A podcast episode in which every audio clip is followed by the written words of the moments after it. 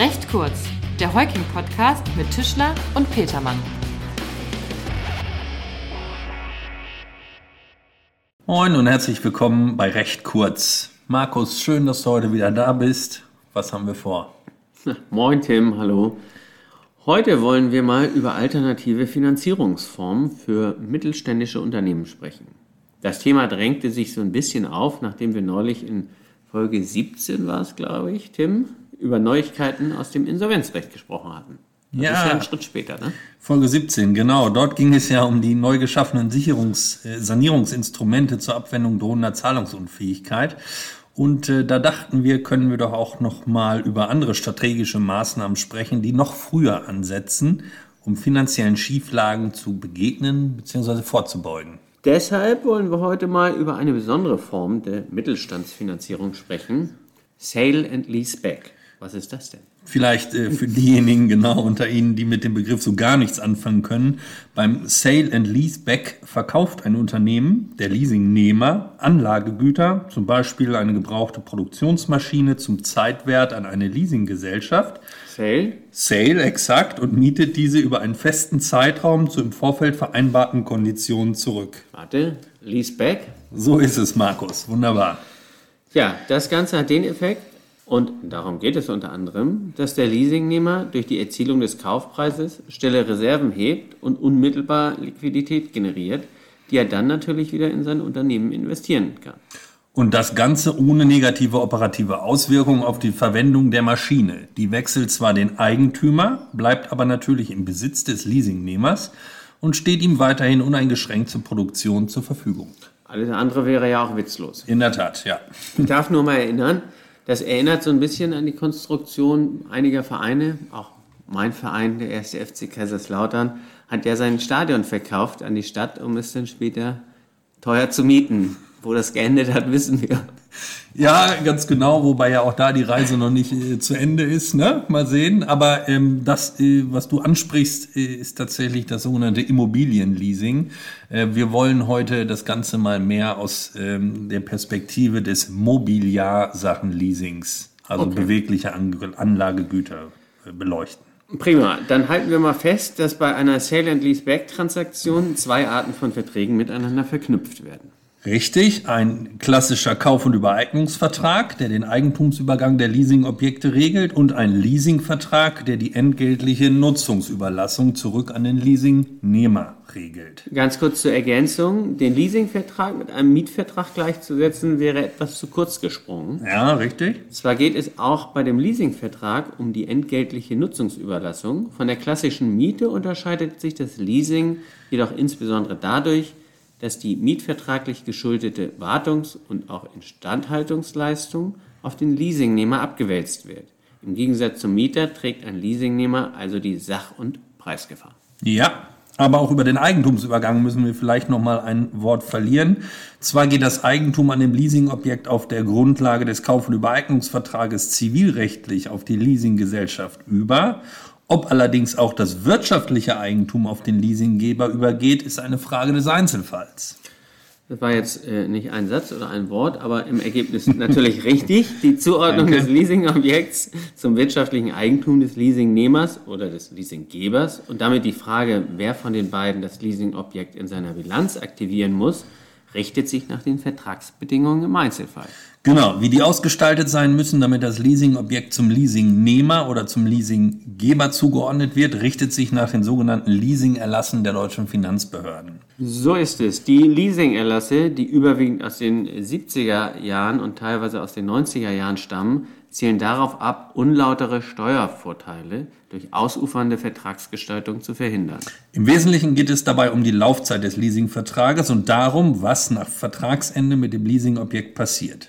Ohne im Detail auf die Gestaltungsvarianten von Sale and Leaseback-Verträgen einzugehen, Vollamortisationsverträge, Teilamortisationsverträge mit Kaufoption oder Andienungsrecht. ja genau, äh, ich hatte eigentlich gesagt, ohne hierauf einzugehen, können wir als. Faustregel, können wir als Faustregel festhalten, dass die Zuordnung zum wirtschaftlichen Eigentum des Leasinggebers grundsätzlich voraussetzt, dass die Grundmietzeit zwischen 40 und 90 Prozent der betriebsüblichen Nutzungsdauer gemäß AFA-Tabelle liegt und der Kaufpreis für einen Verkauf des Leasingobjekts an den Leasingnehmer nach der Grundleasing-Laufzeit mindestens dem AFA-Restwert entspricht. Üblicherweise sind die Sale and Leaseback-Verträge so ausgestaltet, dass das Leasingobjekt dem Leasinggeber wirtschaftlich zugeordnet wird. Der ist dann eben entsprechend auch bilanziert.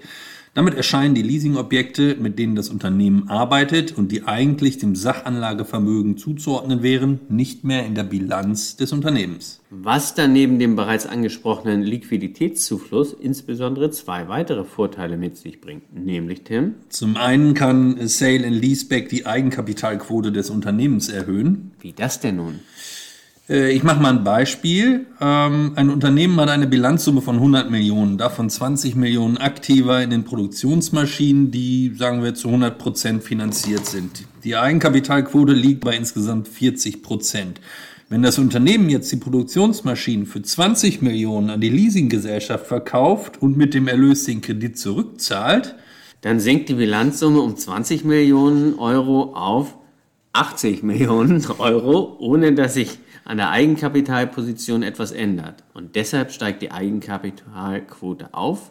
Hast du einmal einen Taschenrechner? Brauche ich nicht, es sind 50 Prozent, Markus. Natürlich, kleiner Test, 50 Prozent, absolut richtig. Der Clou ist, dass sich durch die Erhöhung der Eigenkapitalquote das Rating des Unternehmens verbessert. Mit einer höheren Eigenkapitalquote kann das Unternehmen wiederum leichter und zu besseren Konditionen an bankmäßige Kredite gelangen. So ist es. Okay, das Gut, dann mache ich mal weiter. Ein, ja. weiterer Effekt, ein weiterer Effekt ist, dass das Unternehmen die Netto-Leasing-Raten als Betriebsausgaben steuerlich geltend machen kann. Die Raten fließen insofern also ergebniswirksam in die G&V ein. Genau. Und die in der Leasingrate enthaltene Umsatzsteuer kann das Unternehmen im Rahmen der Vorsteuer dann geltend machen. Auch wiederum richtig. Gehen wir mal weiter. Wir hatten ja gesagt, dass das Hauptmotiv eines Unternehmens für ein Sale-and-Lease-Back-Geschäft die Finanzierungsfunktion ist. Vielleicht magst du, Tim, einmal erläutern, warum ein Unternehmen nicht einfach zu seiner Hausbank gehen und einen Kredit aufnehmen sollte. Naja, das fängt ja schon damit an, dass nicht jedes mittelständische Unternehmen bei seiner Hausbank mal ebenso einen Kredit bekommt. Ne? Möglicherweise hat das Unternehmen ja auch schon einige Kredite am Laufen. Stimmt auch wiederum. Und gerade in Krisenzeiten verlangen Banken bei einer Kreditvergabe umfangreiche Sicherheiten, klar, die vielleicht nicht mehr vorhanden sind. Aber könnten denn nicht die gebrauchten Produktionsmaschinen, die das Unternehmen beim Sale and Leaseback verkaufen würde, als Sicherheiten dienen? Tim? Ja, theoretisch ginge das wohl. In der Praxis äh, sind gebrauchte mobile Anlagegüter wie etwa Produktionsmaschinen als Sicherungsmittel jedoch oftmals untauglich, weil die Banken die ganz einfach in der Regel nicht bewerten können. Okay, und erfolgreiche und seriöse Leasinggesellschaften arbeiten dagegen in der Regel mit professionellen Bewertungsspezialisten zusammen, die den Wert der gebrauchten Anlagegüter ziemlich genau bestimmen können. Genau, ist ja auch klar, denn das Eigentum an den Leasingobjekten ist so ziemlich die einzige Sicherheit, die der Leasinggesellschaft dann zur Verfügung steht. Leasinggesellschaften interessieren sich aus diesem Grund auch weniger bis gar nicht für die Bonität des Leasingnehmers im Übrigen. Der Fokus liegt hier ganz klar auf der Werthaltigkeit der Objekte an sich. Ja, dagegen wird sich das Unternehmen vor einer bankmäßigen Kreditvergabe in aller Regel einer umfassenden Prüfung unterziehen müssen. Da wird in die aktuelle Ertragslage, in die Vermögens- und Finanzsituation hineingeschaut und eben die Bonität äh, auf Herz und Nieren geprüft. Dabei spielen bei der Vergabe langfristiger Kredite natürlich auch die Planzahlen der nächsten Jahre eine wichtige Rolle für die Kreditvergabe. Ja, und genau deshalb kommt das Sale and Leaseback auch für Unternehmen in Betracht, die sich bereits in erheblichen finanziellen Schwierigkeiten befinden. Apropos Schwierigkeiten, Markus, auch in der Insolvenz weist das Sale and Leaseback Modell durchaus Vorteile gegenüber einer Kreditfinanzierung auf. Wird der Leasingnehmer insolvent, fällt das Leasingobjekt nicht in die Insolvenzmasse. Der Leasinggeber besitzt ein Aussonderungsrecht. Ist ein Leasingobjekt für die Aufrechterhaltung der Produktion entscheidend, setzen viele Insolvenzverwalter das Leasingverhältnis daher fort. In der Tat, das wäre bei kreditfinanzierten Anlagegegenständen nur erschwert möglich, da hier durch den Verkauf der Anlagegegenstände Mittel für die Gläubiger generiert werden können. Ja, lass uns mal gegen Ende kurz noch auf Folgendes hinweisen. Na, nämlich, was denn? Man darf Sale and Leaseback keinesfalls mit Sale and Rentback gleichsetzen, auch wenn man landläufig sowohl Lease als auch Rent als Miete übersetzt, bestehen erhebliche Unterschiede in der vertraglichen Konstruktion und damit in der rechtlichen, steuerlichen und bilanziellen Einordnung. Oh ja, gut, dass du das ansprichst. Der Unterschied zum Sale and Lease Back in der vertraglichen Konstruktion ist der, dass beim Sale and Rent Back das Mietobjekt nicht nur zurückgemietet wird, sondern im Wege eines sogenannten Mietkaufs zurückgekauft wird. Der Mietkauf ist zwar auch ein Mietvertrag, aber ein solcher, bei dem von vornherein klar vereinbart ist, dass das zivilrechtliche Eigentum am Ende der vereinbarten Mietdauer automatisch, das heißt mit Zahlung der letzten Rate, wieder auf das Unternehmen zurückübergeht. Richtig, und da das Steuerrecht immer auf den wirtschaftlichen Sachverhalt eines Vertrages abstellt, qualifiziert die Finanzverwaltung den Mietkaufvertrag als verdeckten Finanzierungsvertrag. Das bedeutet, dass der Mietkaufvertrag bilanziell genauso darzustellen ist wie ein Kreditkauf. Mit der Folge, Tim, mhm. dass beim Mietkauf das Unternehmen und nicht die Leasinggesellschaft das Mietobjekt bilanziert und abschreibt. Auf der Passivseite muss das Unternehmen dann eine Verbindlichkeit für die Verpflichtung zur Zahlung der Mietkaufraten einstellen. So ist es. So, ich gucke mal auf die Uhr. Ich glaube, wir können die Angelegenheit damit für heute erstmal abschließen. Einverstanden. Wir hoffen, dass wir Ihnen einen interessanten Einblick in das Wesen der Unternehmensfinanzierung durch Sale and Leaseback geben konnten. Sollten Sie Fragen haben, sprechen Sie uns gern an. Sie erreichen uns, warum sagen wir eigentlich die ganze Zeit wir heute? Aber äh, wie auch immer, ihr erreicht uns auch unter recht kurz at Duzen wir uns? Wir beide ja. Okay. Und tschüss. Bis dann. Tschüss.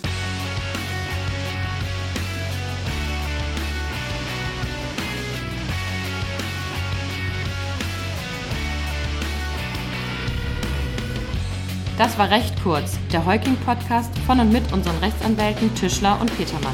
Sie erreichen uns unter heuking.de.